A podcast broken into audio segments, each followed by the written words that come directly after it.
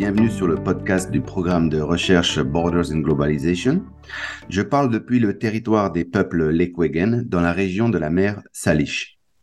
Aujourd'hui, nous avons le plaisir de recevoir Jean Perroni, qui est directeur général de la mission opérationnelle transfrontalière, ou MOT, une agence française centrée et spécialisée sur l'aménagement des territoires frontaliers et transfrontaliers. Notre thème de discussion aujourd'hui portera sur les frontières, notamment françaises, et la cohésion territoriale européenne. On sait que l'Union européenne a une activité visant à réduire les écarts de développement depuis le début de sa création. Elle a d'ailleurs institué plusieurs fonds financiers pour cela et des outils comme Interreg. Avec le traité de Lisbonne, signé en 2007 et entré en vigueur en 2009, l'Union européenne a hérité d'une nouvelle mission, promouvoir la cohésion territoriale, en plus de la cohésion économique et sociale.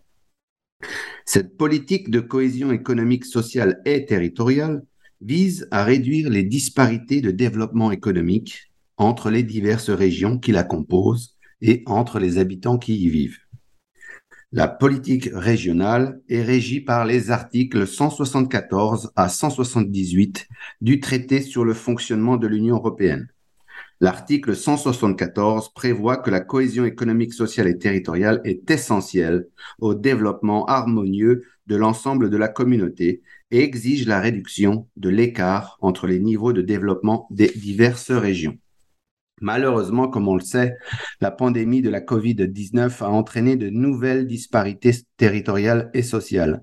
Elle a, révélé, en particulier les fragilités des situations transfrontalières et aussi l'interdépendance des régions limitrophes. Difficultés supplémentaires et non des moindres, les espaces transfrontaliers sont des lieux où coexistent plusieurs systèmes nationaux et qui doivent aussi s'articuler dans un cadre juridique européen. Dans notre discussion d'aujourd'hui, on essaiera donc de mieux comprendre les relations complexes entre la cohésion territoriale européenne, la coopération transfrontalière et les frontières. Bienvenue Jean Perroni. Merci d'avoir répondu positivement à notre invitation. Merci, c'est avec plaisir. Mais avant de commencer notre discussion, Jean, pouvez-vous nous dire quelques mots sur votre carrière? Pourquoi cet intérêt pour les frontières? Et aussi, qu'est-ce que la mission opérationnelle transfrontalière? Bien, euh, je, suis, euh, je suis ingénieur de formation. Je crois que j'ai toujours eu une vocation euh, d'aménagement du territoire ou de, de travailler pour des, des, politiques territoriales comme les politiques urbaines. et j'ai eu de fait l'opportunité de, de, de, faire ça tout au long de ma, de ma carrière professionnelle. C'était pas prévu d'avance, mais j'ai eu l'occasion de, de, travailler d'abord sur le terrain dans des opérations d'aménagement urbain en, en, en région Île-de-France, donc la région parisienne, une grande région urbaine, mais aussi euh, à l'île de la Réunion, donc euh, ultra périphérie française, dans un contexte évidemment tout à fait différent. Euh, ensuite, j'ai eu la chance de l'opportunité de travailler au niveau de, l'aménagement régional de la région de la région parisienne pour un schéma directeur. Hein. J'ai participé à, dans les années 90 à l'écriture, mais aussi à la mise en œuvre par des outils d'observation de, euh, de, de, ce schéma d'aménagement. J'ai eu ensuite l'occasion de rejoindre la DATAR, qui est qui était une, une agence euh, nationale au niveau français pour l'aménagement du territoire, où j'ai travaillé sur des questions euh, tout de suite européennes, qui étaient déjà des questions de, de coopération euh, avec les, les, autres pays en matière d'aménagement du territoire. Euh, j'ai eu même l'occasion d'aller jusqu'à Bruxelles et de travailler au sein de la, direction générale Régio, qui est une, direction qui, euh, est chargé de la politique de cohésion, mais aussi euh, plus largement euh, qui est la DG territoriale, si l'on peut dire, au sein de la Commission européenne. Et puis, je, suis arrivé comme directeur général à, à la MOT en 2011. Alors, donc, pourquoi, alors pourquoi c'est un intérêt pour les frontières? Je dirais que Euh, je pense que je l'avais pas prévu quand j'ai commencé à travailler à, quand j'avais 25 ans. mais même si j'avais toujours, comme je pense la plupart d'entre nous, été fasciné par le, fait de traverser des frontières, surtout en Europe où on a la chance d'avoir des frontières en général ouvertes et paisibles. Hein. Enfin, je dirais malheureusement ce n'est pas le cas à l'est de l'Europe, mais c'est le cas encore, je dirais, dans, dans, la plupart des frontières européennes.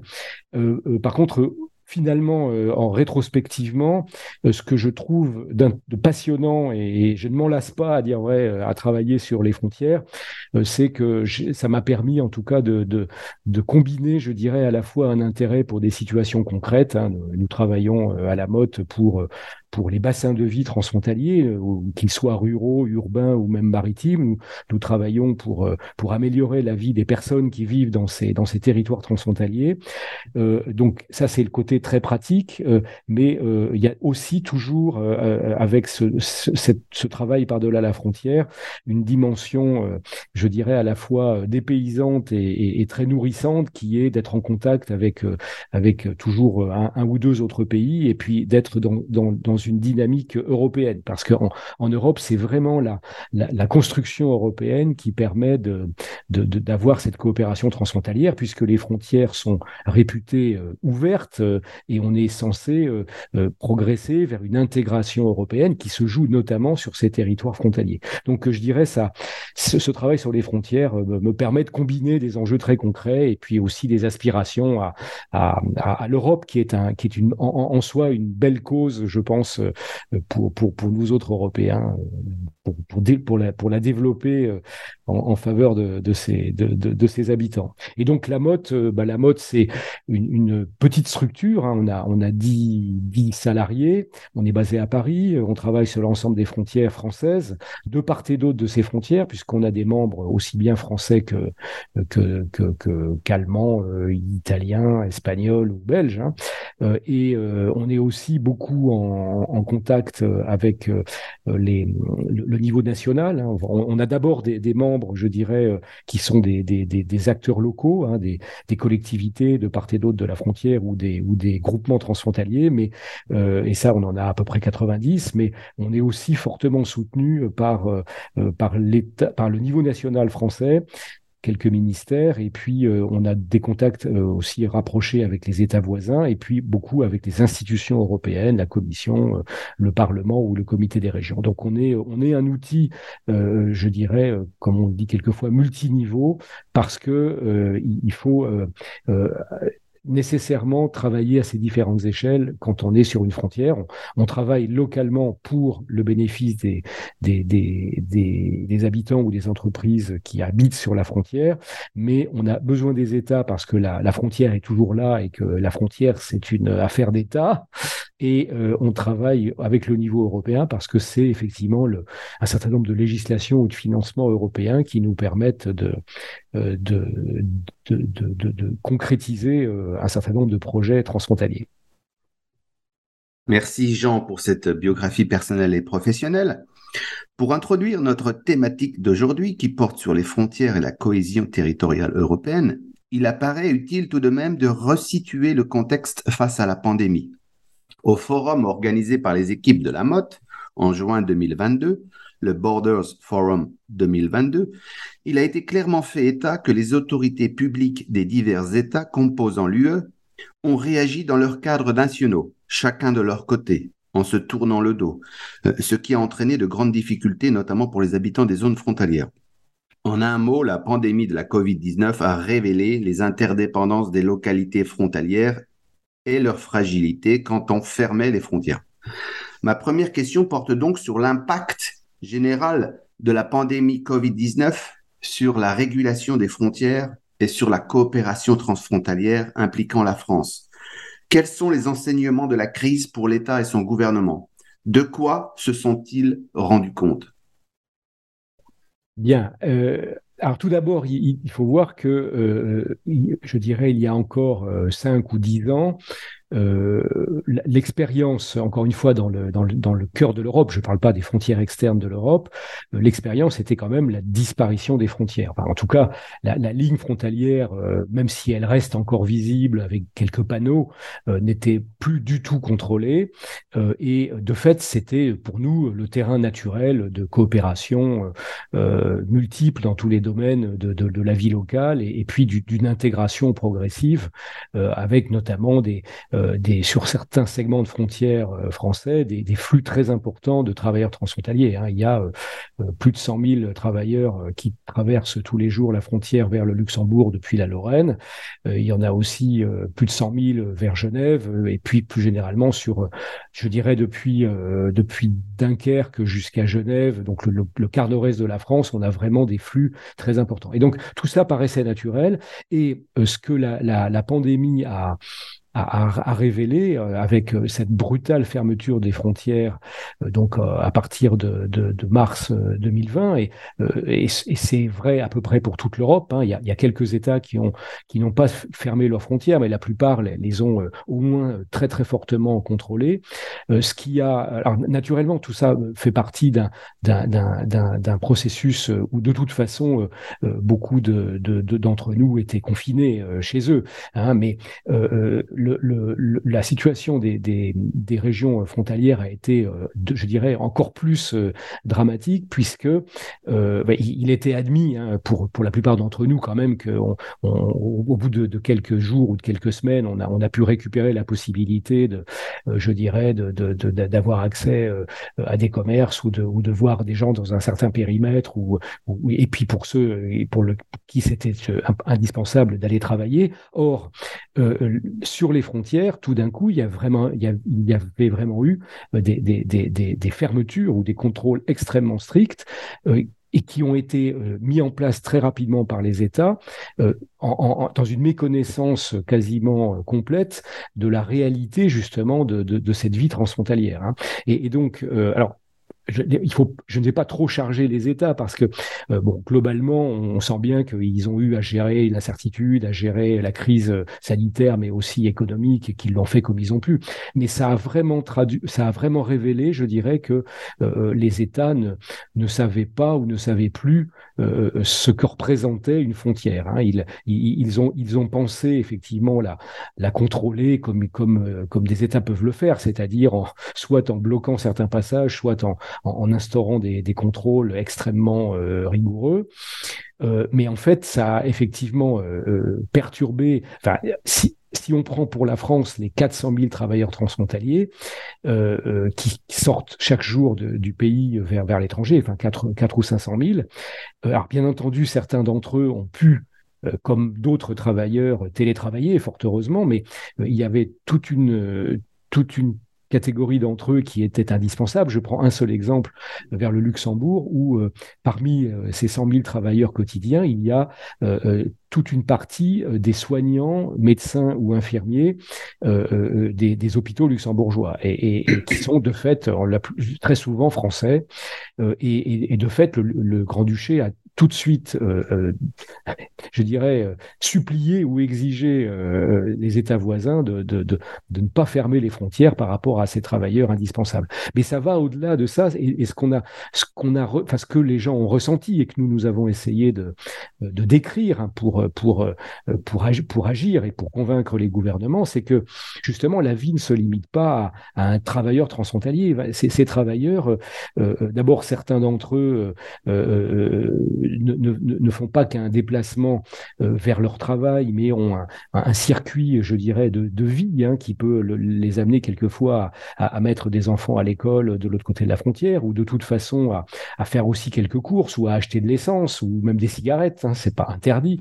Euh, et, tout d'un coup, euh, les, restrictions ont été draconiennes, et, notamment, même si le travail transfrontalier restait autorisé, certains euh, euh, travailleurs se sont retrouvés euh, mis à l'amende parce qu'ils avaient osé prendre de l'essence de l'autre côté de la frontière. On, a, on a constaté par par, par contre-exemple, hein, par, contradiction, je dirais, qu'en réalité, la vie de, pas, seulement de ces travailleurs, mais de, toute une frange de la population près des frontières consistait à, à, très naturellement traverser cette frontière et tout d'un coup, ça n'était plus possible. Et, c'est quand même assez grave parce que ça a aussi généré des réactions négatives euh, euh, du, type des, rejets de la population de l'autre côté de la frontière. Je prends juste un exemple dans, dans le Onsar, qui est un, qui est un land allemand, donc à la frontière de, de, la Lorraine, euh, où euh, il y a une réelle ouverture, traditionnellement, je dirais, mais où tout d'un coup, un certain nombre de, d'habitants euh, sarrois, euh, bon, les, Allemands avaient, euh, au début de la pandémie une, moindre gravité de, de, la, de, la, de la pandémie pour, des raisons un peu contingentes, hein, mais du coup, et la France, à contrario, a connu des clusters dans cette région, et, tout d'un coup, les, certains Allemands ont perçu un, un danger en voyant la la, population française traversée et il y a eu des stéréotypes qui sont revenus, qui étaient euh, euh, vous, êtes des étrangers, vous êtes dangereux, euh, retraversez la frontière. Donc il y a eu effectivement des effets matériels mais aussi immatériels et, surtout ce, retour de la frontière et aussi cette très grande difficulté euh, euh, qu'ont eu les États, mais aussi les collectivités, hein, à, à, justement euh, euh reprendre, réorganiser une vie transfrontalière, parce que les, quelque part les systèmes se tournent le dos. Et, et, et ce qui nous frappe aussi beaucoup, c'est que finalement ce sont des, ce sont des personnes, c'est-à-dire des, des, des, individus engagés parce qu'ils connaissaient des, des, des, interlocuteurs de l'autre côté de la frontière, mais à, mais à titre personnel, hein, que ce soit des élus ou des fonctionnaires, qui ont permis de redémarrer mais les institutions n'avaient pas la capacité euh, de, de, gérer une crise, c'était pas prévu et euh, ils ont dû euh, vraiment beaucoup évoluer pour retrouver un, niveau de, coopération. Ce qui nous fait dire aujourd'hui qu'il faut réinventer quelque chose qui puisse fonctionner lors de futures crises, mais aussi de manière plus, plus durable hein, pour, pour, pour faire que des services publics se développent plus dans un contexte transfrontalier, hein, des, infrastructures de transport pour faciliter la mobilité, mais aussi des services de santé. On a, bien vu que c'était euh, extrêmement important de, jouer euh, euh, sur l'ensemble de l'offre hospitalière par-delà la frontière pendant cette crise. Hein. Il y a eu de fait des transferts de patients, mais, très vite, il y a eu quand même une certaine solidarité, mais rien n'était prévu pour ça. Et donc, ça nous amène à penser qu'il faut vraiment repenser cette gouvernance transfrontalière pour euh, encaisser de, futures crises et, euh, et, peut-être aussi favoriser de manière plus permanente un, vrai, une, vraie collaboration et, et, plus seulement une coopération, une, intégration et pas seulement une, coopération euh, qui, qui resterait à la, à, la, à la bonne volonté de, de, de, personnes ou d'institutions. Merci Jean pour ce diagnostic très précis. Ma seconde question porte sur la coopération territoriale, la coopération euh, transfrontalière notamment, c'est-à-dire la coopération de proximité de part et d'autre d'une frontière définie. À l'article 3 du traité sur l'Union européenne, on peut lire que l'UE, l'Union européenne, promeut la cohésion économique, sociale et territoriale et la solidarité entre les États membres. Selon l'article 4 du traité sur le fonctionnement de l'Union européenne, on note que la cohésion économique, sociale et territoriale fait partie de la catégorie des compétences partagées entre l'Union et les États membres. L'article 174 que nous avons évoqué tout à l'heure du traité sur le fonctionnement de l'Union européenne définit également les régions concernées par la politique de cohésion et on y trouve justement les fameuses régions transfrontalières. Donc précisément, à travers cette pluralité de dispositifs juridiques, ici du droit de l'Union européenne. Concrètement, et vous l'avez évoqué tout à l'heure euh, du fait de, vos de votre parcours professionnel, mais concrètement, quel est le rôle de la Commission européenne, euh, hmm. de la DG Régio notamment, dans ce domaine-là? Alors, je, me sens quelques, quelques capacités à répondre parce que j'ai eu la chance pendant trois années passées à la commission comme expert euh, français euh, détaché, de travailler donc dans cette direction générale régio. Et de fait, euh, j'ai travaillé sur l'exploitation d'un débat public sur la cohésion territoriale, puisque la, comme tu l'as rappelé tout à l'heure, la, le traité de Lisbonne en, 2007 a, a, instauré donc cette cohésion territoriale et ensuite la, la commission a produit un livre vert document pour faire réfléchir et pendant trois ans, j'ai effectivement euh, animé ce, débat avec les, partenaires des États et des, régions euh, européens. Alors déjà, euh, ce qu'il faut dire, c'est que donc la politique de cohésion, hein, donc qui existe depuis 1975, qui, qui, qui, est une politique qui rend euh, possible de, de, financer des projets euh, dans toutes les régions d'Europe, hein, qu'elles soient riches ou pauvres, même si bien sûr il y a plus d'argent pour les régions pauvres. Euh, c'est un, un, des poids lourds de la, de la, de la, de, de, des financements européens. C'est quand même un, un, budget qui représente près de, 40%, à peu près à égalité avec la politique agricole, hein, donc de 40% de, de la, du budget européen. et cette politique, elle, pour ceux qui la mettent en œuvre, elle est vraiment un moyen de, euh, créer un lien en quelque sorte entre les, les territoires et, et l'Europe. Alors il se trouve que euh, s'agissant des, frontières, euh, euh, le, développement de, politique de l'Union européenne à l'égard des frontières s'est surtout déroulé à partir de 1990.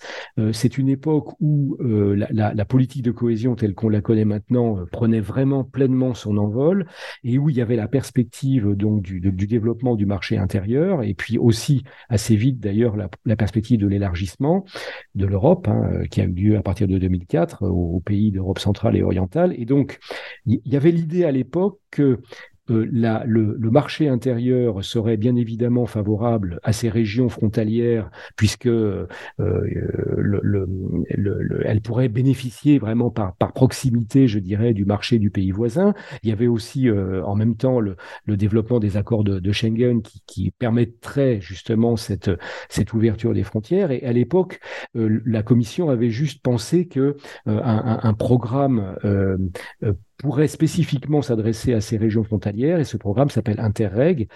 Euh, et il, s'est déroulé, il s'est développé sur l'ensemble des frontières euh, intérieures et avec euh, des sommes d'argent relativement limitées, parce qu'en fait, on pensait qu'il s'agissait surtout d'une espèce de, catalyse et que l'intégration la, se produirait, euh, je dirais, euh, naturellement, et qu'il s'agissait juste d'accompagner un petit peu la, la naissance d'une gouvernance transfrontalière.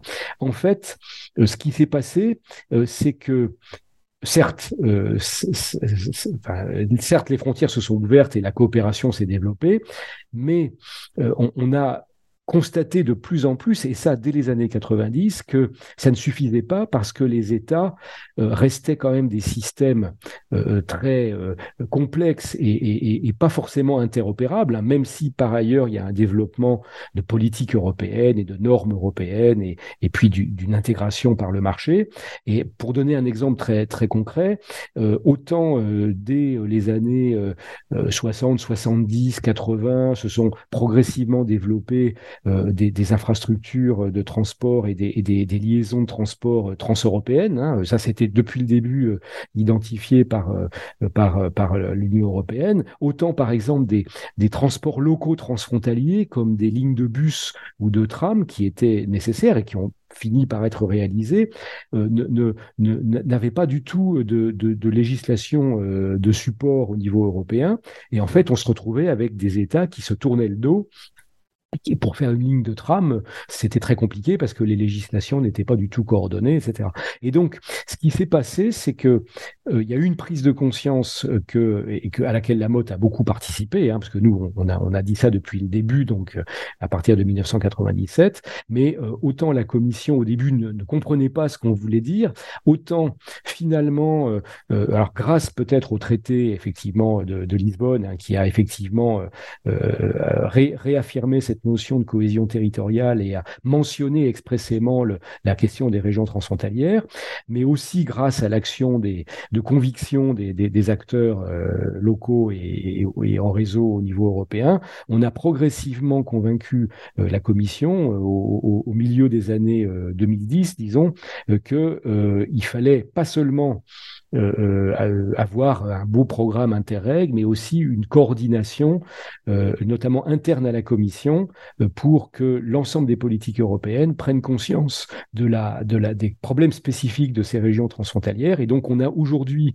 une, une, une, direction de, de, de, la Commission qui est celle de la politique régionale, de la politique de cohésion, qui est la DG Régio, qui s'est dotée d'un point de contact frontalier. Donc, ils ne font plus seulement de, de la de la, tuyauterie financière pour, euh, donner euh, des moyens aux régions transfrontalières, mais ils ont un rôle de, moi, ce que j'appelle d'aménagement du territoire, c'est-à-dire euh, de coordination avec les autres directions de la, commission, que ce soit la, santé, les transports, l'environnement, etc. Et ils ont aussi un rôle beaucoup plus qu'avant de non seulement de, de, lien avec les programmes Interreg sur le terrain, mais de, de conviction auprès des États et des régions de, pour développer justement une, une gouvernance euh, multiniveau qui soit euh, plus efficace. Et quelque part, le, finalement, le, la, crise sanitaire euh, a aussi provoqué un électrochoc entre institutions. Hein. On a, ça nous a beaucoup nous rappro rapproché, encore plus, je dirais, de la commission du, comité des régions hein, qui défend l'intérêt des, régions à, Bruxelles, aussi du Parlement, et, ça a resserré les, les, liens euh, entre tous ces acteurs, euh, avec malgré tout quelquefois un poids, un poids, un poids un peu mort, un peu lourd, qui sont les États. Alors c'est pareil au niveau des États, il y a, y a les États sont complexes bien entendu, et, il y a au sein des États des, des fonctionnaires qui, qui nous aident et qui qui ont bien réagi pendant cette crise, hein, notamment des, diplomates par exemple. Mais il y a aussi effectivement des, des, administrations au sein des États qui qui sont un petit peu en, en, en inertie, je dirais, par, rapport à ce besoin de coopération transfrontalière et par rapport à l'Europe en général. Et donc, ce, cette lutte est une lutte de tous les jours pour que euh, les États euh, se tournent euh, de moins en moins le dos et, et agissent de plus en plus dans une espèce d'intégration concrète sur, sur chaque frontière. Voilà. Merci Jean pour ce topo très intéressant. Euh, si vous le voulez bien, intéressons-nous euh, au cas de la France à présent. La France est un pays aux nombreuses frontières terrestres et maritimes. Et du fait de cette euh, diversité des frontières de la France, j'imagine que définir une politique publique nationale est complexe. D'autant plus que, comme vous venez de le dire, les administrations des États peuvent être touchées par l'inertie. Sur ce point, compte tenu du panorama extrêmement divers de ces frontières et du nombre important d'outils dédiés à cette problématique, je pense aux eurodistricts, au groupement local de coopération transfrontalière ou GLCT, au groupement européen de coopération transfrontalière ou GECT, pensez-vous que la France ait une stratégie cohérente en termes de coopération transfrontalière? Bien. Alors, euh, d'abord, euh, euh, tu as raison d'insister sur le, le fait que ces frontières françaises sont extrêmement diverses. Hein. On, a effectivement une frontière avec une dizaine de pays, alors en comptant certes aussi des petits pays comme, comme Monaco ou l'Andorre, mais c'est quand même un certain nombre. On a des frontières dont certaines sont des frontières euh, au droit d'agglomération urbaine très très importantes, hein, comme comme Genève ou Bâle, ou, ou au droit de la frontière avec le Luxembourg, où, finalement le, la, les flux sont très très élevés et, la ville est en quelque sorte distribuée de part et d'autre de la frontière. On a aussi des frontières beaucoup plus rurales, voire de montagne, hein, qui sont des zones peu denses mais où il y a malgré tout quand même une, là aussi euh, euh, des enjeux euh, qui ne sont pas seulement des enjeux de protection, mais aussi des enjeux de vie euh, locale concrète euh, au, au, niveau de certains cols ou de certains plateaux de montagne. Il y a aussi des espaces maritimes et puis il y a aussi l'ultra-périphérie, hein, le fait qu'on a aussi, enfin, si on prend la Guyane, hein, c'est la Guyane, c'est un morceau de France en Amérique latine et on a là aussi des gros enjeux de coopération avec les États voisins qui sont le, Brésil et le Suriname. Donc une extrême diversité qui veut bien entendu dire que une politique uniforme n'aurait tout simplement pas de sens. Hein. Nous, on est à la mode, on est, on est, on est décentralisateur, donc on pense qu'il faut effectivement gérer chaque frontière ou segment de frontière à partir du local et, en, demandant justement aux États, euh, et notamment à l'État français, de, différencier ces politiques. Hein.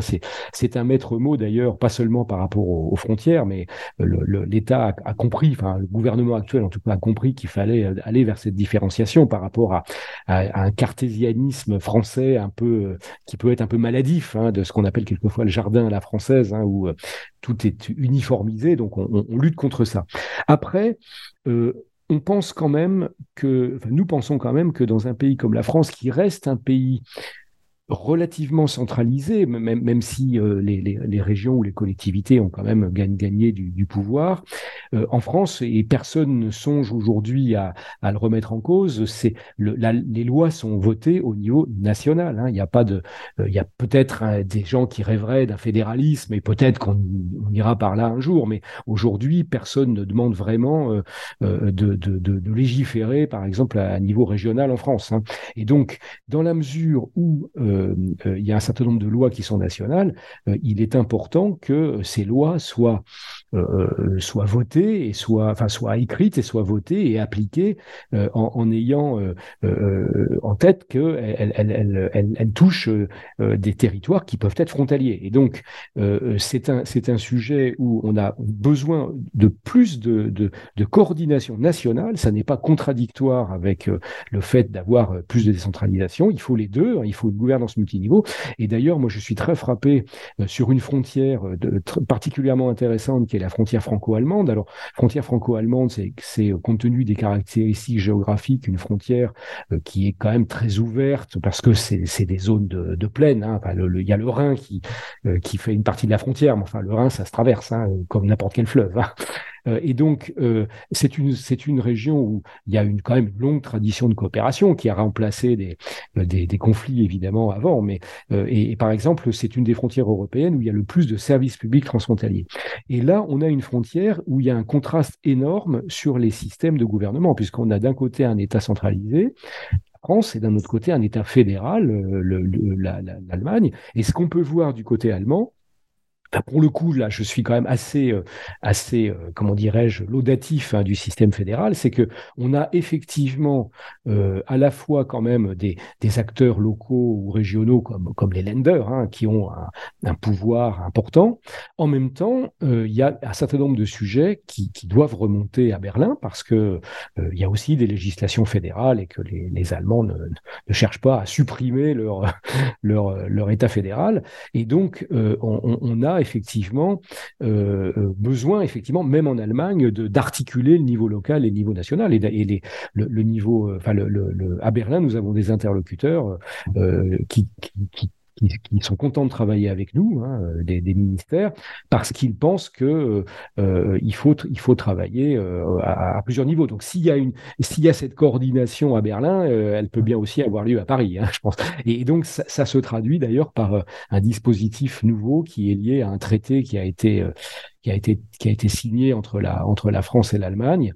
Hein, il, y a, il, y il, y avait un, traité de réconciliation, euh, traité de l'Élysée dans 1963, qui a déjà permis d'avancer, je dirais, euh, sur la, la, coopération des deux pays, mais qui n'abordait pas le, la dimension transfrontalière. Et le traité d'Aix-la-Chapelle, hein, qui date donc de, de, 2018, a développé notamment un, un outil qui est un comité de, coopération transfrontalière qui a la particularité d'associer les différents niveaux, c'est-à-dire d'associer pas seulement les, deux États, mais euh, également les, États fédérés allemands ou, la région euh, et les collectivités françaises, et puis les groupements transfrontaliers comme les eurodistricts dont tu as parlé, et aussi des parlementaires nationaux hein, de, Berlin et de Paris qui sont censés justement surveiller un petit peu la, mise en œuvre et s'assurer que les, difficultés constatées au niveau local sont en voie de résolution au niveau des, des législations nationales. Donc on a un dispositif qui, qui, nous semble effectivement euh, prometteur. Mais voilà, donc je, dirais euh, euh, respecter la diversité et agir localement, mais faire remonter les problématiques dans les capitales et d'ailleurs quelquefois aussi à Bruxelles, hein, parce qu'il y a, faut pas oublier qu'on est quand même dans un espace où on cherche à à légiférer à l'échelle européenne quand c'est quand c'est nécessaire et il y a des sujets transfrontaliers qui nécessitent enfin qui pour lesquels euh, euh, une action européenne peut euh, jouer un rôle de facilitation très important. Enfin, je donne un exemple tout bête qui, est résolu aujourd'hui. il y avait un problème, ce qu'on appelle le roaming, c'est-à-dire que les, opérateurs de téléphonie mobile nationaux chargeaient les, les, comment dirais-je, les, communications dès qu'on franchissait la frontière pour bah, se faire de l'argent simplement. Hein. Et en fait, il y a eu une législation qui a qui a interdit ça donc pour l'ensemble de, des, des, des, gens qui, qui, utilisent un téléphone mobile dans, dans, dans toute l'Union européenne. Mais de fait, ça a en particulier facilité la vie des, des, des acteurs transfrontaliers, puisqu'ils n'étaient plus obligés d'avoir deux téléphones euh, pour euh, un, pour chaque côté de la frontière. Voilà. Exactement. Merci Jean. Euh, pour rester un peu plus dans le contexte français, une nouvelle loi a été promulguée récemment, le 21 février 2022. C'est la loi relative à la différenciation, la décentralisation, la déconcentration et portant diverses mesures de simplification de l'action publique locale. Cette loi ajoute des dispositions liées à la dimension transfrontalière, justement, en matière de santé, d'apprentissage, d'aménagement commercial. Est-ce que cette loi, Jean, est-ce que c'est une reconnaissance nationale de l'importance de la dimension transfrontalière en termes de politique publique? Alors tout à fait. Donc nous on a bon cette loi d'abord elle n'avait pas du tout euh, au départ euh, euh de, de ben, le, projet d'aborder de, la question des, des, territoires transfrontaliers n'était pas dans le projet de loi initial. Hein. Il s'agissait en fait d'une d'une loi comme il y en a régulièrement en France pour pour progresser vers effectivement plus de, de, de, prise en compte du du local hein, au travers effectivement de soit de décentralisation mais aussi comme on dit maintenant de différenciation. Et il se trouve que le, le transfrontalier s'est invité dans le débat, euh, à la fois grâce à la, à la MOT, hein, qui, a, qui a fait entendre sa voix, mais aussi d'ailleurs grâce à la, à la frontière franco-allemande, où, compte tenu de ce dispositif euh, du traité de, d'Aix-la-Chapelle, il y a eu des, ces parlementaires donc, qui ont porté fortement euh, du côté français le, le, quelques besoins de, qui remontaient en quelque sorte de cette frontière-là. Et donc, donc pour nous, c'est une, c'est une très bonne chose. Hein. On, a, on a eu effectivement un chapitre transfrontalier qui a émergé. C'était, je crois, un peu la première fois. Bien, entendu, il y avait déjà des lois qui, prenaient en compte euh, des, dispositions techniques, hein, mais, mais là, on a eu un chapitre transfrontalier, donc c'est quand même une réussite. Après, euh, nous, on est persuadé que euh, ce, n'est qu'un début, c'est-à-dire qu'en réalité, dans beaucoup de lois à l'avenir, il, faudra qu'on ait une meilleure prise en compte de cette réalité frontalière, et donc on, ne, on, ne, pense pas d'ailleurs que que ça soit simplement en ayant une loi tous les euh, euh, toutes les X années avec un euh, qui résolve quelques sujets que ça suffise. Nous, nous, on, ce qu'on pense, c'est qu'effectivement, il faut qu'on progresse, par exemple, vers vers plus d'analyse d'impact des, des, législations françaises et, du pays voisin, je dirais, sur les les enjeux transfrontaliers. Donc nous, on, on le prend plutôt comme une opportunité pour pour interpeller, je dirais, à la fois le gouvernement, mais aussi le, Parlement, hein, sur leur, prise en compte à l'avenir euh, des, des, enjeux transfrontaliers. Donc voilà, c'est une première étape, disons. Merci Jean pour ces précisions. On sait que certaines zones frontières accueillent de nombreux travailleurs frontaliers. Nous l'avons euh, dit en introduction. Au niveau chiffre, plus de 40% du territoire européen, ce sont des régions frontalières. À l'échelle du département français, tous les territoires frontaliers français représentent 25% de la population. Dans l'Union européenne, on a dénombré 2 millions de travailleurs frontaliers, dont les fameux 400 000 qui viennent de la France. En outre, la Suisse et le Luxembourg sont parmi les plus grands employeurs du pays. On sait aussi que ces travailleurs frontaliers peuvent encore rencontrer une série de difficultés. Je pense à la retraite, je pense au chômage, je pense à la santé et aussi aux prestations familiales. Jean, pensez-vous que le gouvernement français ait une claire vision politique pour ces catégories de nationaux? Euh, Est-ce qu'il y a une politique publique nationale identifiable qui serait orientée pour combler ces difficultés que rencontrent les travailleurs euh, frontaliers? Alors déjà, bon, euh, commençons par dire des choses positives. Hein. Nous avons la chance d'avoir un gouvernement français, et je dirais même un, président de, la République qui est quand même ouvertement pro-européen, plutôt enclin à, trouver des, solutions de coopération, euh, soit, euh, soit au niveau européen, soit au niveau bilatéral, hein, puisque c'est Emmanuel Macron qui a effectivement pris l'initiative du côté français du, traité franco-allemand, qui a un, un traité franco-italien qui a été signé et probablement un, traité franco-espagnol qui le sera euh, et qui viseront justement, qui visera justement euh, une meilleure coopération transfrontalière. Il y a en plus euh, ce, ce, gouvernement est incontestablement plutôt dans l'idée qu'il faut libérer les contraintes qui pèsent sur le travail pour permettre effectivement aux gens de, de, de, de saisir des opportunités de travail ou d'autres choses, euh, notamment par-delà les frontières. Donc incontestablement, il y a quand même une, certaine bienveillance. Après,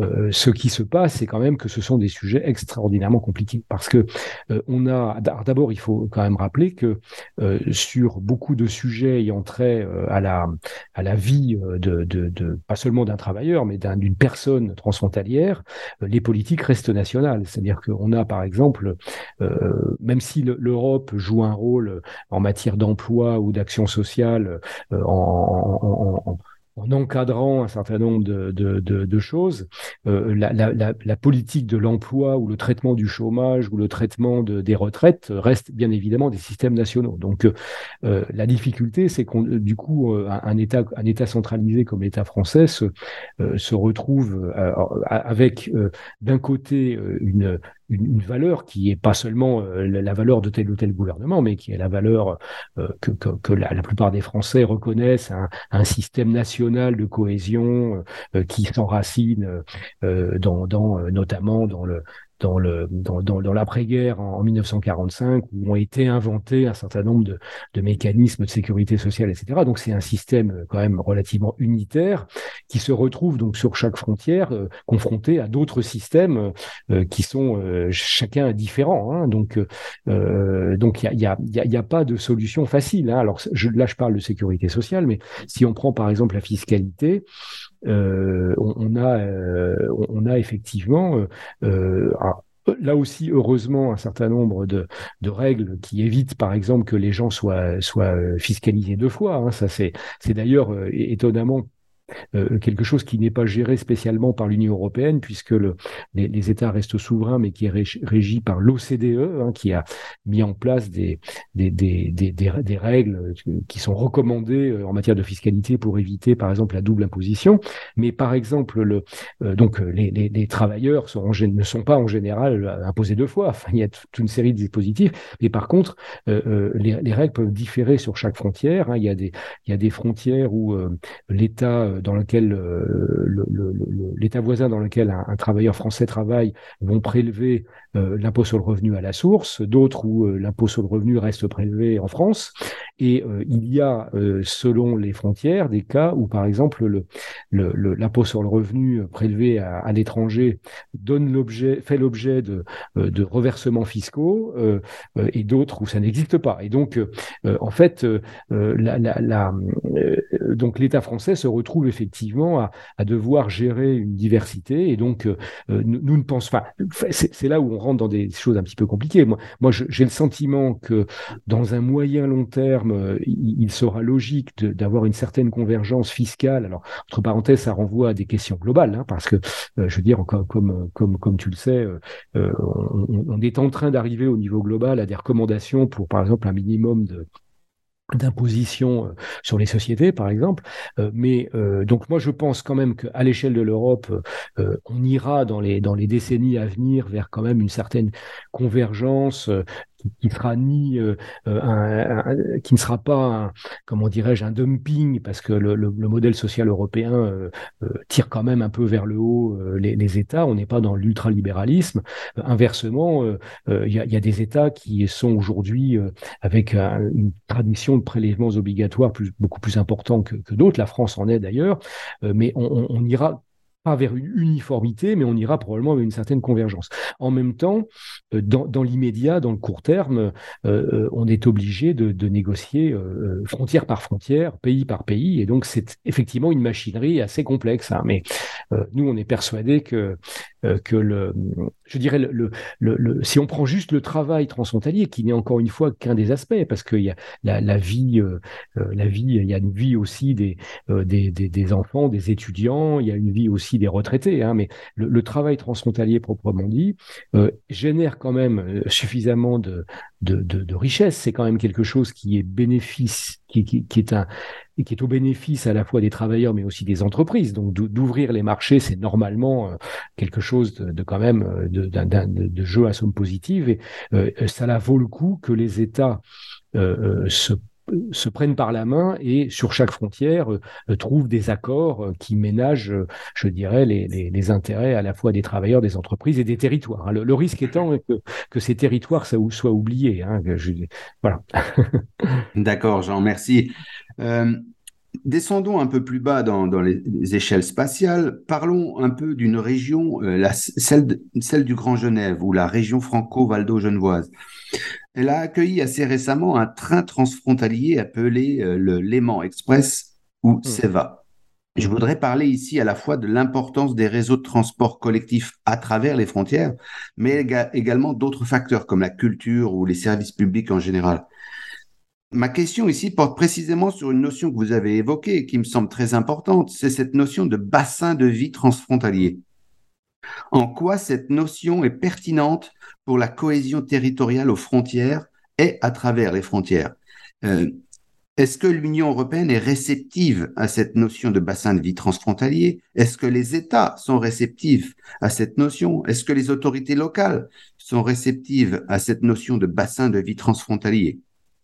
Et en quoi finalement euh, l'intégration transfrontalière, dont vous avez parlé aussi tout à l'heure, l'intégration transfrontalière par bassin de vie semble un enjeu majeur pour le futur, à la fois de la France comme État membre, mais aussi de l'Union européenne.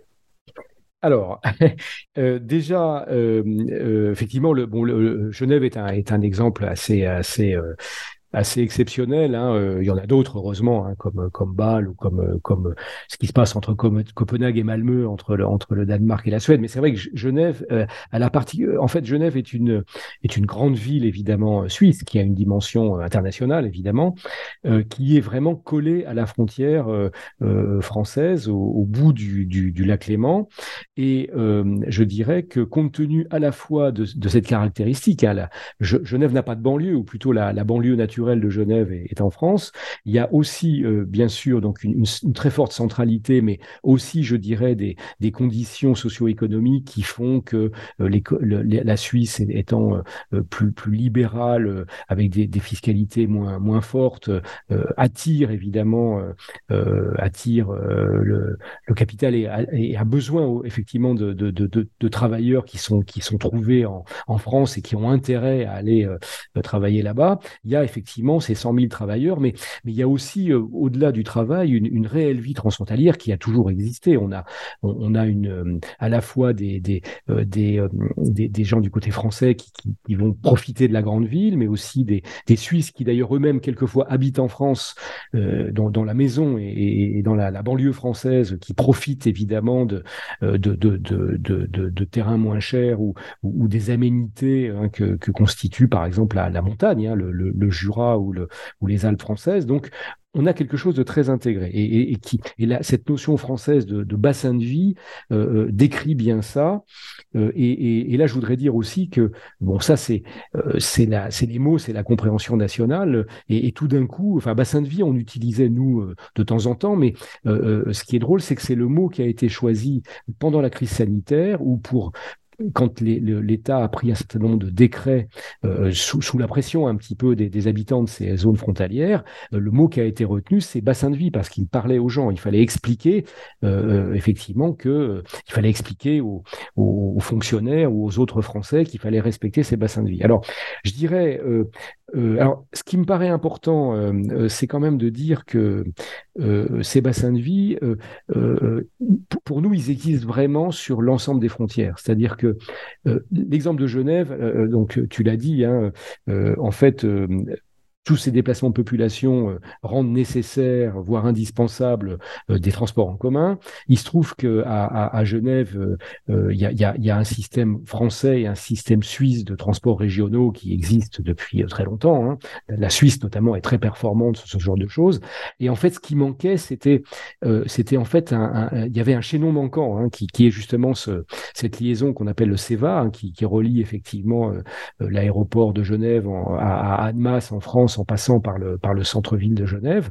Mais en fait, ce qui est fascinant, c'est que en créant, enfin, il a fallu quand même euh, plusieurs, euh, peut-être une vingtaine d'années hein, entre la première idée et le, financement et la réalisation. Mais euh, en fait, par la réalisation de ce barreau manquant, on a complètement euh, euh, euh, assurer une synergie entre ces deux systèmes de transport régionaux. Donc on a, on a tout d'un coup un, un, vrai système de, de, de RER e transfrontalier avec plusieurs lignes qui s'interconnectent et avec aussi des lignes de tramway et de bus. Et on a un vrai système urbain d'agglomération transfrontalière. Voilà. Mais ce que je voulais dire, c'est que il y, a, aussi des bassins de vie qui sont beaucoup plus ténu, mais en même temps très important pour les gens qui y vivent. Hein. Si on prend par exemple le plateau Cerdan à la frontière euh, euh, franco-espagnole, euh, du, côté de la Catalogne, il y a, un, plateau de montagne, hein, mais qui est quand même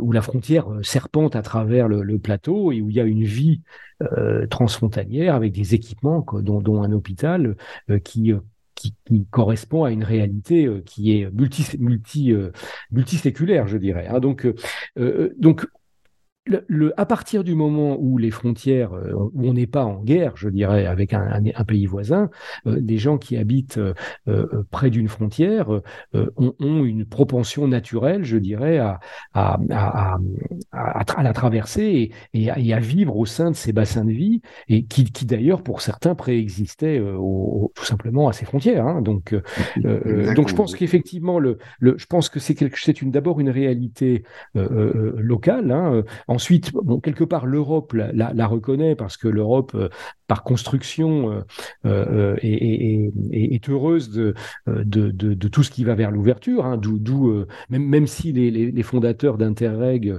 n'avaient pas, je pense, en, tête ce vocabulaire-là, ils ont été dans, cette direction-là. Et, effectivement, les États, c'est eux qui ont forcément le plus de mal. Hein. Je, donne juste un exemple, un exemple qui est lié à la fabrication de la statistique euh, L'INSEE, euh, qui est donc l'Institut de statistique français, euh, est en train de réviser sa, carte des bassins de vie. Hein, là, le terme n'est pas neutre. Hein, L'INSEE a toujours réalisé des, cartographies pour essayer justement de saisir cette réalité de, la vie quotidienne des gens, hein, et donc pas seulement des bassins d'emploi, mais vraiment de bassins de vie comme bassins qui sont définis à partir de, de services publics. Mais la, la, la production que, que l'INSEE est en train de réaliser en ce moment s'arrête aux frontières. Hein.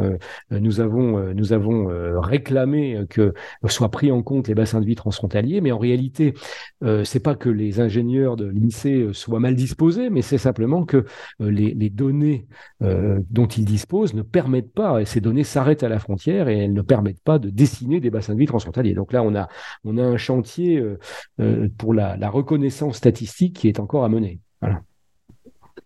Merci Jean.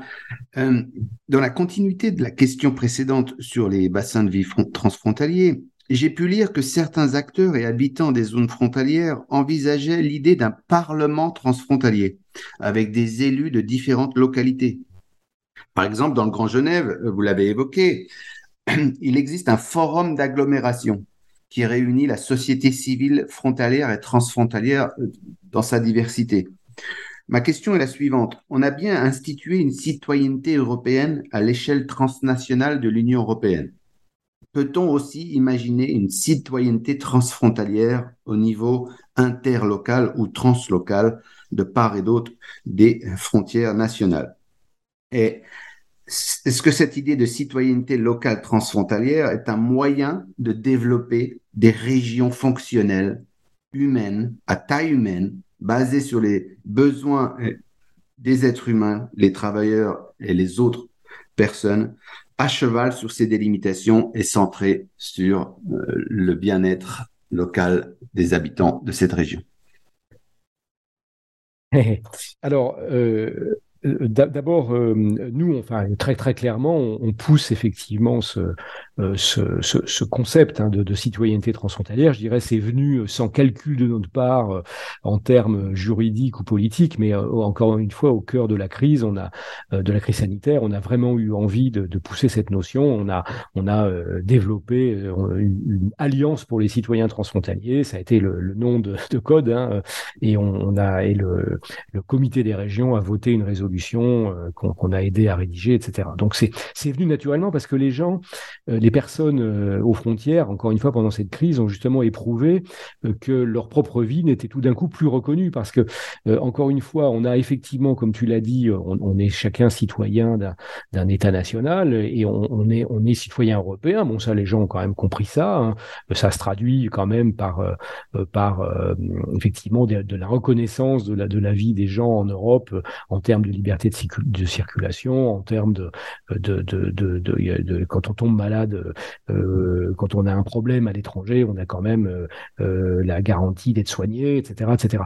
Donc il y, a, quand même cette réalité là, mais qui s'est tout d'un coup, je dirais, rabougri considérablement en, mars 2020, puisque tout d'un coup, on n'était plus que des citoyens nationaux et il y avait plus du tout la possibilité, euh, enfin ou du coup, du moins c'était très compliqué de traverser la frontière parce que les, euh, les, les, les, les États ne disposant pas de quelque chose de mieux euh, qui aurait pu être par exemple de, c'est venu après, fort heureusement, grâce à l'Europe, mais euh, il y avait, comme on connaissait pas cette maladie, euh, ben on, on, était incapable de la mesurer. Par contre, on pouvait regarder les, cartes d'identité. Hein. Donc, et là, je pense que les gens ont vraiment ressenti fortement que que qu'en fait, il y avait encore quelque chose à construire, qui était cette reconnaissance de, de, des bassins de vie transfrontaliers. Alors après, moi, je serais prudent, c'est-à-dire que la, citoyenneté nationale est déjà bien compliquée. Hein. On, on a déjà du mal à faire, euh, euh, fonctionner nos, démocraties nationales. Euh, donc nous, on, pense effectivement qu'il faut aller vers une démocratie transfrontalière, ce que, ce commence à faire effectivement un certain nombre de conseils, de conseils de développement transfrontalier. Donc il y, a, et ça, on, souhaite vraiment ardemment que sur chaque frontière, euh, les, citoyens soient associés ensemble, en se mélangeant par-delà la frontière à, des, à des consultations euh, pour contribuer. Euh, pas seulement de part et d'autre de la frontière, mais ensemble avec les élus à, la définition d'un certain nombre de politiques publiques. Après, moi, je ne, je, je ne visualise pas à court terme ce que serait effectivement une, euh, une démocratie transfrontalière. En, tout cas, elle ne se substituerait pas euh, aux démocraties euh, nationales. Enfin, il faut, il y a des États, ils sont, ils sont, ils sont là, ils sont, ils ont un rôle quand même important. Ils ont des gros budgets, ils ont des, des, des compétences législatives. donc voilà, il, est important que, que, que, que ces démocraties nationales continuent d'exister. Après, euh, on peut sûrement progresser effectivement dans le fait que les, que les démocraties locales euh, qui sont euh, situées sur une frontière développent effectivement des modalités de, d'association des, des, des, de, l'autre, enfin, des citoyens de l'autre côté de la frontière.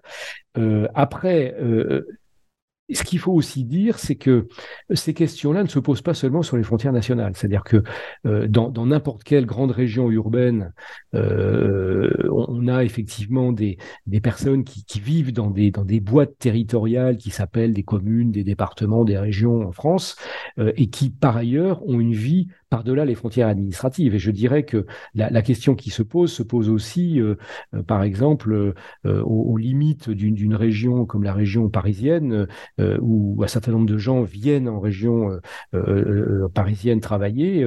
il y a aussi à se poser des questions sur la démocratie des, des réseaux et, des systèmes de transport, par exemple, qui, ne, qui ne restent pas enfermés dans des, dans des, dans des boîtes territoriales. Donc je dirais, moi j'élargirais la question en disant euh, comment revivifier effectivement la, euh, la, démocratie traditionnelle qui, qui, qui, se déroule dans des espaces fermés, euh, qui soient locaux ou nationaux, comment effectivement aller vers des, une démocratie qui, qui prenne en compte le, le, le, le, fait que la, la, vie des personnes se déroule euh, la plupart du temps euh, au-delà de, de, de, limites de limites administratives.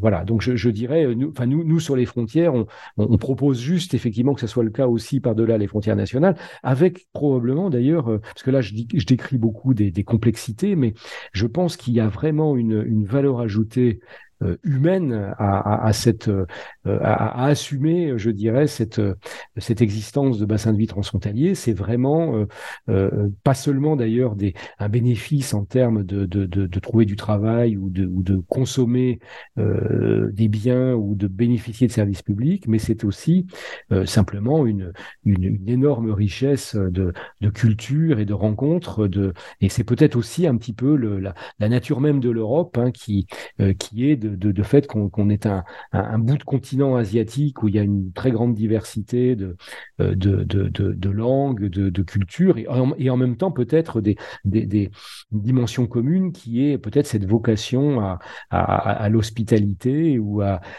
l'accueil de la différence. Donc je, pense que, là aussi, ça a un sens effectivement de, construire euh, peut-être cette, cette citoyenneté transfrontalière, mais pas, pas peut-être de partir de euh, d'une réflexion euh, euh, juridique qui qui, qui risque très vite de toucher quand même des difficultés, mais plutôt de partir de d'une notion de de comment organiser la rencontre et, et comment comment faire se rencontrer les citoyens par-delà la frontière, avant de penser à des à des usines à gaz juridiques. Voilà. Tout à fait, quelque chose de plus pragmatique. Hein mmh. Mmh. Donc, nous avons parlé de, l'enjeu d'une citoyenneté transfrontalière, voire d'une démocratie transfrontalière. Et on sait aussi que les frontières fermées, le Covid nous, nous a permis de nous en rendre compte de manière brutale, où cette fermeture de frontières constitue un obstacle, un réel obstacle au développement territorial des localités concernées. Ces localités concernées par euh, la frontaliérité, le, voisinage international avec d'autres pays et d'autres collectivités de l'autre côté des frontières, elles ne peuvent pas s'exprimer à 360 degrés et les économies d'échelle sont difficiles à établir pour elles. Euh, le huitième rapport sur la cohésion économique, sociale et territoriale du 9 février 2002 est intitulé La cohésion en Europe à l'horizon 2050, un rapport publié par, la Commission européenne. Euh, ce rapport parle de renforcer le rôle, le rôle des régions dans la construction de l'avenir de l'Europe. Et il dispose qu'il est impératif d'améliorer la gouvernance des zones frontalières fonctionnelles.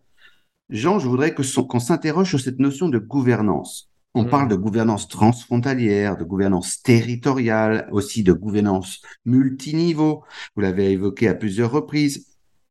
Quel rôle peut jouer cette gouvernance multiniveau justement dans la coopération transfrontalière? À quel défi est confrontée cette gouvernance multiniveau? Et qu'est-ce que c'est qu'une gouvernance multiniveau? bah, je vais peut-être essayer de m'appuyer sur ce que je disais auparavant, c'est-à-dire que euh, d'abord, euh, il, est clair que la le, projet euh, européen s'est développé euh, au, travers de cette politique de cohésion euh, qui a donc euh, tu as parlé du rapport cohésion donc celui qui est sorti en 2022 mais il y en a un tous les trois ans. Donc il retrace année après année je dirais l'évolution des non seulement des de cette politique mais de de de de, de la lecture qui est faite par la par la commission des territoires européens et qui est qui est donnée à qui mise en débat avec les, les États et, avec les, les, parties prenantes il est certain que euh, la, la, l'union, le, processus de construction européenne euh, c'est traduit par cette politique qui s'adresse aux régions. Et donc, euh, soit les régions existaient, soit euh, la, Commission n'a pas le pouvoir, bien sûr, de, dire aux États de créer des régions comme ci ou comme ça, mais euh, elle a vraiment été dans le sens de, recommandations fortes, je dirais, d'une décentralisation des politiques pour se rapprocher des, territoires et pour, sortir de, systèmes très centralisés, ce qui était notamment le cas d'ailleurs des États d'Europe centrale et qui venait du, bloc communiste, hein, où, ça n'existait pas.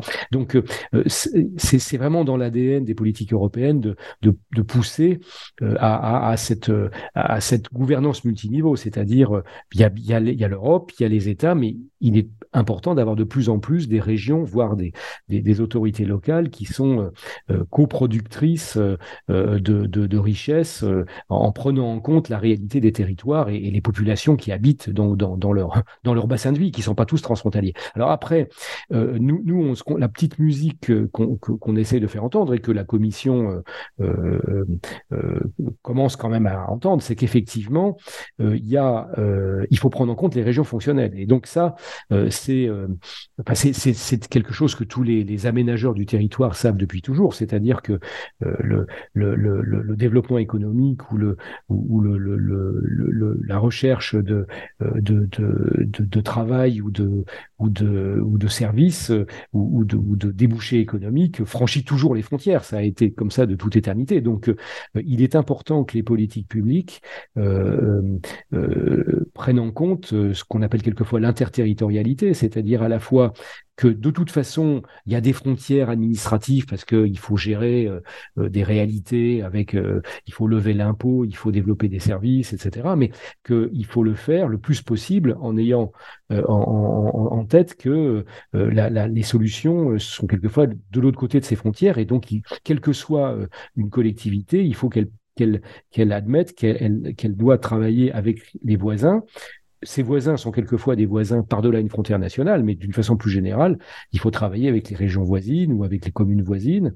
Et, euh, et comme, ça c'est plus compliqué à expliquer, mais comme euh, il y a aussi euh, des dissymétries de systèmes, notamment par-delà les frontières nationales, il faut aussi travailler euh, avec euh, les, échelons supérieurs. Hein, je veux dire, si effectivement euh, à la frontière franco-allemande, on, a, il, il, se peut que les communes à la frontière n'aient pas les mêmes compétences, et donc là, il va falloir remonter dans des dans des dans des systèmes nationaux. Donc, on, c'est là où on a besoin de cette gouvernance. Alors, le, le, le mot est galvaudé et, un peu techno, mais s'il y a un, un, type de territoire où il faut évidemment en parler, euh, c'est justement sur les frontières. le, problème, c'est que les, les gouvernements, enfin les gouvernements nationaux s'arrêtent à la frontière, les gouvernements locaux aussi, et donc il faut bien inventer autre chose qui est justement une gouvernance. exactement. Euh, c'est ça, c'est la gouvernance est un outil, un, prisme de pensée qui permet de penser hors des boîtes territoriales. C'est pour ça que ça, ça paraît assez utile comme notion. Récemment, la MOT a été missionnée par la Commission européenne pour évaluer la gestion des frontières pendant la crise du Covid. Bon, cette pandémie, comme on l'a déjà dit, a particulièrement impacté les habitants des régions frontalières. Par exemple, au plan des contrôles, la gestion des frontières a été renationalisée malgré l'existence de règles collectives européennes. Ma question, Jean, porte sur les éventuelles leçons de la crise Covid pour un plus jamais ça. En prenant en considération cette crise et les leçons acquises, et en fonction du rapport que vous avez produit, enfin des deux rapports que vous avez produits, quel est l'avenir et la quel est l'avenir de la gestion des frontières dans l'Union européenne en général? Quelles pourraient être les recommandations pour les espaces transfrontaliers au plan local et au plan multiniveau Et là, je me base sur ce que j'ai pu lire euh, dans le dernier rapport que vous avez produit euh, avec euh, l'équipe de la MOT pour la Commission européenne. D'accord. Donc euh, cette étude effectivement a porté sur l'ensemble des frontières dans leur diversité. On n'avait pas quand même des moyens considérables, donc on a on a fait avec les moyens du bord, en, essayant notamment euh, d'utiliser de, toute la littérature qui a quand même émergé pendant ces, deux ans. On a aussi pratiqué un certain nombre d'interviews. Localement, on a trouvé des gens interviewés. Au niveau national, c'était déjà moins évident parce que on s'est rendu compte justement que les que les États n'avaient pas forcément une vision euh, intégrée de leurs frontières. Il y avait des, fonctionnaires qui géraient le régalien et d'autres qui géraient euh, tant bien que mal la, question des, gens qui habitent à la frontière. mais donc, on a, néanmoins réussi à faire ce rapport. Alors, je dirais que y, a, je pense qu'il y, a deux niveaux, c'est-à-dire qu'il y, a un premier niveau qui est le niveau local où là, je n'aurais pas je ne vais pas trop détailler parce que je, crois que j'en ai pas mal parlé. Enfin, il est évident que, euh, euh que la, crise a permis de voir combien à la fois ces bassins euh, transfrontaliers existaient et combien ils étaient euh, fragile si euh, les frontières se refermaient. Donc, euh, j'ai pas de doute, et ça les gens peuvent le comprendre, que la solution soit dans, je dirais, l'organisation de services publics transfrontaliers, le, le fait qu'ils soient le plus possible préservés, y compris en cas de, en cas de, de, crise, qu'on maintienne donc au, maximum un, droit de, de, de, traverser cette frontière et que ce, ce, ce droit soit compris comme à la fois quelque chose de, de naturel et, et, et, et, euh, et qui soit pas, euh, euh, comment dirais-je, dénié dès qu'il y a le moindre problème. On a, on a, une crise sanitaire, mais il y a aussi des enjeux, par exemple, de sécurité ou de, ou de migration. la solution ne consiste pas, enfin, la, solution, c'est la coopération éventuellement des, des, des, des, polices pour, pour arrêter des malfaiteurs par-delà la frontière, c'est ou, ou, la coopération entre États pour trouver des solutions à l'échelle de l'Europe pour accueillir euh, les migrants qui qui, qui, qui, qui, ont passé la frontière tout en trouvant des, des, des, des solutions de, politique avec les États émetteurs pour, euh, pour peut-être qu'ils se développent. Hein, mais, mais en tout cas, les solutions ne consistent, consistent à, à, travailler entre États mais, et à l'échelle européenne, mais pas à, créer des murs ou à, ou à empêcher les, euh, ou, à, ou, à, ou, à, refouler des, des, des, bateaux sur les frontières extérieures. Donc euh, euh ça, c'est une première idée. Et donc, euh, pour revenir au bassin de vie transfrontalier, euh, il faut effectivement euh, euh, construire ces politiques localement et, avoir des États bienveillants qui, qui donnent aux, collectivités des moyens d'agir et de résoudre les difficultés rencontrées, notamment en termes en termes juridiques, par exemple. Hein. Alors après, il y a une autre dimension qui est que malgré tout, ces États continuent d'exister et ils sont ils coopèrent à l'échelle européenne et c'est là où il peut y avoir des législations européennes et c'est d'actualité puisqu'on a, euh, euh, comme, comme tu le sais, un, euh, une législation autour de ce qu'on appelle les accords de Schengen, donc qui normalement ont été conçus comme un, engagement des États à maintenir les frontières ouvertes et également à gérer ensemble les frontières extérieures. Hein, et donc cette législation est, en révision actuellement. La Commission, avec l'accord du Conseil, a, produit un, texte qui, alors il y, a un aspect de gestion des frontières extérieures et de gestion des flux migratoires qui n'est pas dans ma compétence et que je ne vais pas évoquer, euh, mais il faut effectivement avoir une, approche plus européenne de ça. C'est ce qui est une partie du, euh, du projet de, règlement. Euh, et il y a une autre partie qui est pour nous alors directement intéressante, qui est que le, le, projet de règlement prévoit que les États définissent sur chacune de leurs frontières intérieures des régions transfrontalières qui, qui seraient euh, qui feraient l'objet de, de mesures de, euh, d'atténuation, je dirais que quand effectivement des, des, États doivent, pour telle ou telle raison, euh, euh réinstaurer un contrôle frontalier, euh, ces États devraient euh, donc s'assurer qu'effectivement la, la, vie des, des, régions transfrontalières, ou en d'autres termes des bassins de vie transfrontaliers, soit le plus possible respectée, et les États auraient à, à, à rendre compte effectivement de, à justifier des mesures qu'ils prennent et à rendre compte de, de euh, euh, de, la pertinence de leurs mesures euh, sous le contrôle de la commission, c'est-à-dire en clair avec une commission qui, plus qu'aujourd'hui, pourrait effectivement limiter les, abus et puis aussi faire valoir, je dirais, des bonnes pratiques de gestion de la frontière qui peuvent venir d'ailleurs en, Europe. Et donc, nous, ce qu'on essaye de, de, de, plaider dans ce rapport, c'est effectivement, là encore, une, une vraie réflexion multiniveau, c'est-à-dire privilégier euh, l'action locale et donner aux, aux, collectivités frontalières les moyens d'agir ensemble, mais aussi responsabiliser les États euh, et, notamment limiter leur pouvoir de nuisance, je dirais, grâce à une, à une, union, une union, européenne et notamment à une commission euh, qui, est, euh, qui est les moyens de, de, de, de, de, surveiller ce que font les États et de développer de meilleures pratiques. mais tout ça dans, une, dans l'idée quand même que, la, que les frontières sont quand même très très diverses et, les, et les, les, États sont eux-mêmes très différents, petits, grands, centralisés, fédéraux et que euh, euh, il n'y a pas de solution top-down. Je ne crois pas du tout que, Bruxelles puisse édicter des, euh, règlements qui viendraient uniformiser la, gestion des, régions ou la gestion des frontières. On est quand même dans, un système où il faut trouver un équilibre. Enfin, c'est le, sens de, ce fameux principe de subsidiarité. Hein, mais mais, mais, mais conçu comme euh, un, travail entre, entre les niveaux et pas euh, euh, se, cantonner dans, dans, dans, dans, dans, dans, dans des échelles locales ou nationales, disons. Merci Jean. Comme, comme tu, viens de le dire, il y a beaucoup de rapports qui sont publiés on voit une grande activité politique derrière l'importance de la coopération transfrontalière et une réinvention un peu de la pensée des frontières euh, par exemple, l'avis du Comité européen des régions a publié un rapport intitulé Les services publics transfrontaliers en Europe. Il y a une résolution du Parlement européen du 15 septembre 2022 sur les régions frontalières de l'Union européenne, intitulée Des laboratoires vivants de l'intégration européenne.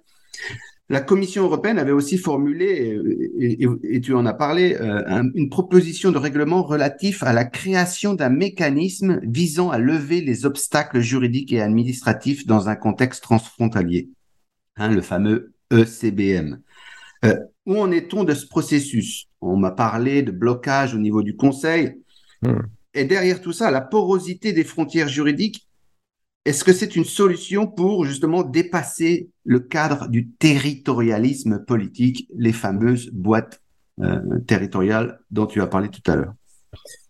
Alors, ce, projet de règlement a, effectivement été euh, au départ une idée euh, de, quelques euh, parties prenantes, notamment au Luxembourg. Il se trouve que quelquefois les, États ou les, parties prenantes ont, des idées et les font remonter à la Commission. Enfin, la MOT a appuyé notamment cette démarche. Et à un moment donné, effectivement, la, Commission européenne, qui, qui, comme tu le sais, a le, à l'initiative de, production de, projets de règlement, a effectivement écrit un, projet de règlement, euh, donc European Cross-Border Mechanism, qui en fait, je, vais vraiment schématiser à, l'extrême, hein, mais qui prévoit en fait deux choses. Le premier, c'est effectivement la possibilité de, dans le cadre, par exemple, d'un service public transfrontalier, d'utiliser localement euh, la, loi d'un État euh, sur une partie euh, réduite de l'État voisin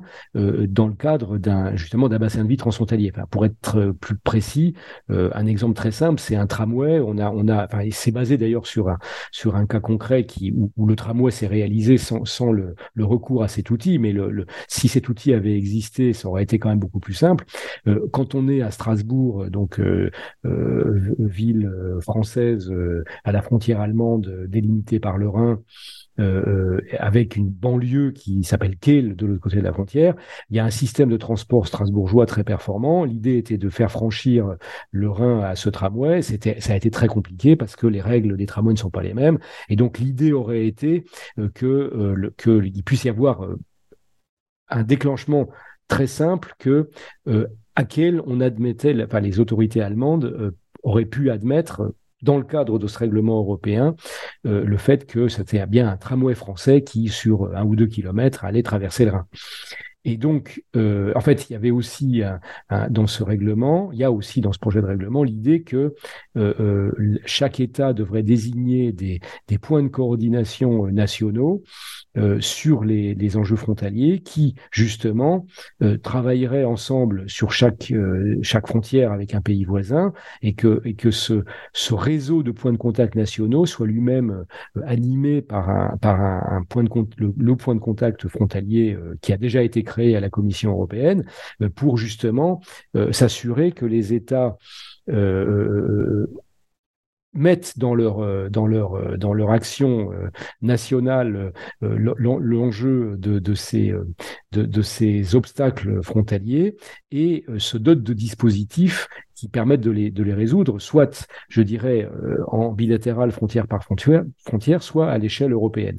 Et en fait, euh, donc ce règlement est en fait assez raisonnable. Hein. Il, y avait, des, des garde-fous prévus pour éviter que, que les États soient entraînés dans des, dans des, dans des choses qui, qui mettraient en, danger leur souveraineté. Qui, je veux dire, on peut, on peut, on peut quand même euh, considérer que les États ont, ont, la, ont le droit de, de, de, de ne pas se laisser euh, entraîner sur, euh, sur des choses dont ils ne voudraient pas. En, réalité, c'est le, fait que les États effectivement bloqués au sein de l'institution qui s'appelle le Conseil, hein, qui est donc constitué de 27 représentations nationales, hein, bah c'est plus, à mon avis, le, signe d'un malentendu, parce que peut-être euh, les, représentants de ces États dans ces groupes techniques du Conseil euh, n'avaient aucune euh, connaissance des, des, enjeux très concrets transfrontaliers et ont, surinterprété ce projet de règlement. Et donc nous, ce qu'on ce qu'on pense aujourd'hui, c'est qu'il faut probablement reprendre le travail, peut-être avoir une, des rédactions plus pédagogiques et plus simplifiées. Et ce qu'on pense aussi, c'est que il faut probablement, comme je le disais tout à l'heure sur le, le, le, règlement euh, Schengen, avoir une approche qui ne soit pas trop euh, top-down et qui soit plutôt euh, basée sur des dispositifs, je dirais, quelque part laissés à l'appréciation des États et, et, et, et, définis frontière par frontière. Quelque part, ce projet de règlement, ça serait un petit peu une généralisation de, des accords que, que la France essaye, enfin, a, a déjà signé l'Allemagne dans le cadre du traité d'Aix-la-Chapelle ou avec l'Italie dans le cadre du traité du Quirinal. Mais donc, ça pourrait, par exemple, euh, faire l'objet d'approches différentes dans d'autres parties de l'Europe. On, a aujourd'hui, euh, dans le nord de l'Europe, une institution qui s'appelle le Conseil nordique, euh, qui, qui associe donc des, États, dont certains d'ailleurs ne sont pas dans l'Union européenne, puisqu'il y a la Norvège et l'Islande. on pourrait imaginer que dans cette région où il y a quand même effectivement une, une, une recherche justement de solutions entre ces pays pour faciliter la libre circulation, euh, ça soit euh, les mécanismes déjà en place qui servent à mettre en œuvre le projet euh, européen. Donc en fait, l'idée, ça serait effectivement d'avoir une espèce de, de gouvernance assez euh, assez euh, assez euh, soft en fait pour pour résoudre ces obstacles transfrontaliers. Donc il y a probablement encore du travail à faire pour reprendre la rédaction de ce de ce de ce règlement et, et peut-être un peu moins effaroucher les États. Donc nous nous sommes mobilisés pour aller dans ce sens-là. Voilà. Mais c'est vrai que comme on sent que les que les États, euh, les États, c'est sont des, des les États, ils, fonctionnent parce qu'il y a des fonctionnaires et donc c'est aussi une question de de, de, formation des fonctionnaires à, comprendre ces enjeux. C'est aussi une question de formation des opinions publiques parce que les opinions publiques sont diverses. Hein.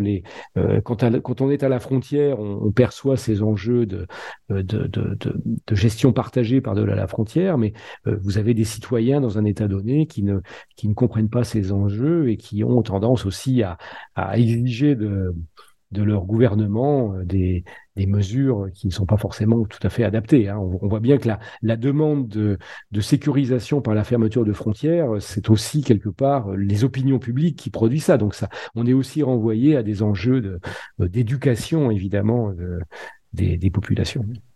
Merci Jean. Nous arrivons à la fin de notre discussion et je voudrais, avant de se, quitter, je voudrais qu'on échange un peu sur le phénomène de frontières en général et au plan théorique. J'ai pu lire dans le rapport de la Motte, euh, rédigé pour la, pour la DG Régio, qu'un changement conceptuel était devenu nécessaire. Alors, ces réflexions rejoignent évidemment la raison d'être de la Motte euh, et de tout ce qu'on en a pu lire tout à l'heure sur les bassins transfrontaliers. Mais ma question est, toute bête, est toute simple, euh, et ça peut varier selon les disciplines, mais les frontières, c'est un objet complexe, c'est un phénomène complexe. Est-ce que c'est plutôt des lignes Est-ce que c'est plutôt des périphéries nationales en termes d'aménagement du territoire? Est-ce que c'est plutôt des zones de coopération à travers l'Union européenne? Ou est-ce que c'est plutôt des interfaces créatrices en termes de culture et de culture partagée? Qu'est-ce que c'est qu'une frontière et comment on peut, on peut mieux la théoriser, comment on peut réinventer le concept ou les concepts de frontière pour, afin de mieux la comprendre et, de faire en sorte qu'elle soit un obstacle le moins possible au sein du processus de construction de l'Union européenne. Je pense qu'effectivement, ces frontières sont effectivement tout à la fois tout ce que tu as dit, c'est-à-dire que euh, il, est, il, est, bien clair que euh, on, est, on vit dans un monde où euh, les États ont, quand même une, puissance. Hein. Le, le, les, États-nations sont encore une fois le cadre démocratique et le cadre aussi de, où on lève l'impôt et, et, les, prélèvements obligatoires dans les États européens peuvent varier selon les États, mais sont quand même des masses considérables. Hein. Le budget européen lui-même n'étant qu'une que, toute petite partie de ces, ces prélèvements obligatoires. Donc les États existent. Donc au sein de ces États, les, régions frontalières sont effectivement des périphéries, et, donc le projet européen consiste euh, justement à faciliter qu'elles redeviennent euh, sur chaque frontière des, zones centrales au sein d'un espace européen. Donc euh, ça, c'est une première réalité. Les frontières sont des lignes, ce qui n'est pas une mauvaise chose. Hein. la construction européenne est une construction qui est réalisée entre des États qui, acceptent de, de, quelque sorte de construire une espèce de souveraineté commune en partant de leur souveraineté. Euh, et on, le voit bien en ce moment avec euh, aussi le contexte de, guerre en Ukraine. Donc, euh, mais, mais, mais, si ces États existent, il faut bien que qu'on sache où ils s'arrêtent. Hein. D'ailleurs, ça serait mieux si tous les États du monde respectaient effectivement ces lignes. En même temps, puisque justement on, vise cette intégration par-delà les frontières, on ne peut pas s'arrêter il ne faut pas sur, survaloriser ces lignes et il faut, euh, il, faut, euh, il faut que les États acceptent de, effectivement de, de travailler par-delà ces lignes euh, et, donc de, de, respecter aussi ces zones qui, qui ont toujours existé, qui ont même souvent préexisté à ces lignes. Je, veux dire, le, le, c'est presque biologique. L'homme, comme tout animal vivant, va chercher à, à, effectivement tirer profit pour, euh, pour vivre, pour, euh, pour sa subsistance matérielle ou pour sa, sa, sa croissance culturelle, euh, va, va effectivement chercher à, à, franchir les, lignes et, les, limites de ces, territoires, de ces constructions humaines. Et donc, euh, et bien sûr, les frontières sont effectivement des, des, zones, des espaces de rencontre et pas seulement des lignes. Après, c'est aussi des réseaux parce que effectivement, même les, gens qui n'habitent pas à la frontière euh, euh, habitent dans des villes euh, qui ont vocation à échanger avec d'autres villes. Il y, a des, il y a des échanges économiques. Donc, en fait, c'est une réalité qui, qui doit dépasser les zones frontalières. L'Europe, c'est aussi une Europe de réseau qui, qui, doit, qui maille l'ensemble du territoire européen. et moi, je dirais, justement, enfin, peut-être que le, sens le plus profond euh, de, cette frontière, euh, peut-être le plus difficile en tout cas à, à, franchir, c'est pas tant euh, effectivement d'imaginer euh, des, des, de, traverser des lignes. On, vit tous avec des lignes. On a les, les gens sont des, on, sont quelquefois propriétaires. Euh, on, on, peut comprendre ce que c'est qu'une ligne qui est une simple limite de, de, de, propriété ou de réglementation. Mais le, plus difficile, euh, à, mon avis, avec les frontières d'État, c'est qu'en fait elles traduisent des, des la réalité de systèmes qui se, se tournent le dos. Je, pense que c'est ce que dit le mot boundary hein, en, en, anglais, hein, mais intraduisible en français puisqu'on a seulement le mot frontière, mais, euh, mais euh, je pense que l'enjeu, c'est vraiment euh, que ces États-nations qui, structurent encore lourdement notre vie un peu partout dans le monde, que on, arrive à, retourner, à se retourner vers les États voisins pour d'abord effectivement combiner les les, législations, combiner les, les politiques, mais surtout euh, euh, se rendre compte que euh, qu'on est beaucoup plus heureux et, et, productif et aussi respectueux des enjeux environnementaux en, regardant par-delà leurs frontières et en ne restant pas tourné exclusivement vers, vers ces États-nations qui peuvent être à un moment donné un poids complètement contraire au, au, progrès, au développement social et au salut de la planète si effectivement on ne, on, on, se retourne pas vers, le voisin et si on ne regarde pas plus large que, ces États-nations. Voilà. D'accord, Jean. Merci beaucoup pour toutes ces réponses très intéressantes, euh, notamment aussi sur le concept de frontières et ses variantes, comme ces variations, euh, qui vont certainement intéresser et questionner euh, nos auditeurs et auditrices. Merci, Jean Perroni, pour votre participation à notre podcast. Merci à toi. C'était le podcast Borders in Globalization. Nous étions aujourd'hui en compagnie de Jean Perroni, directeur de la mission opérationnelle transfrontalière. Le site internet est espace-transfrontalier.org. Notre thème de discussion était les frontières et l'objectif de la cohésion territoriale au sein de l'Union européenne. Merci pour votre attention et rendez-vous bientôt pour le prochain interview. Au revoir.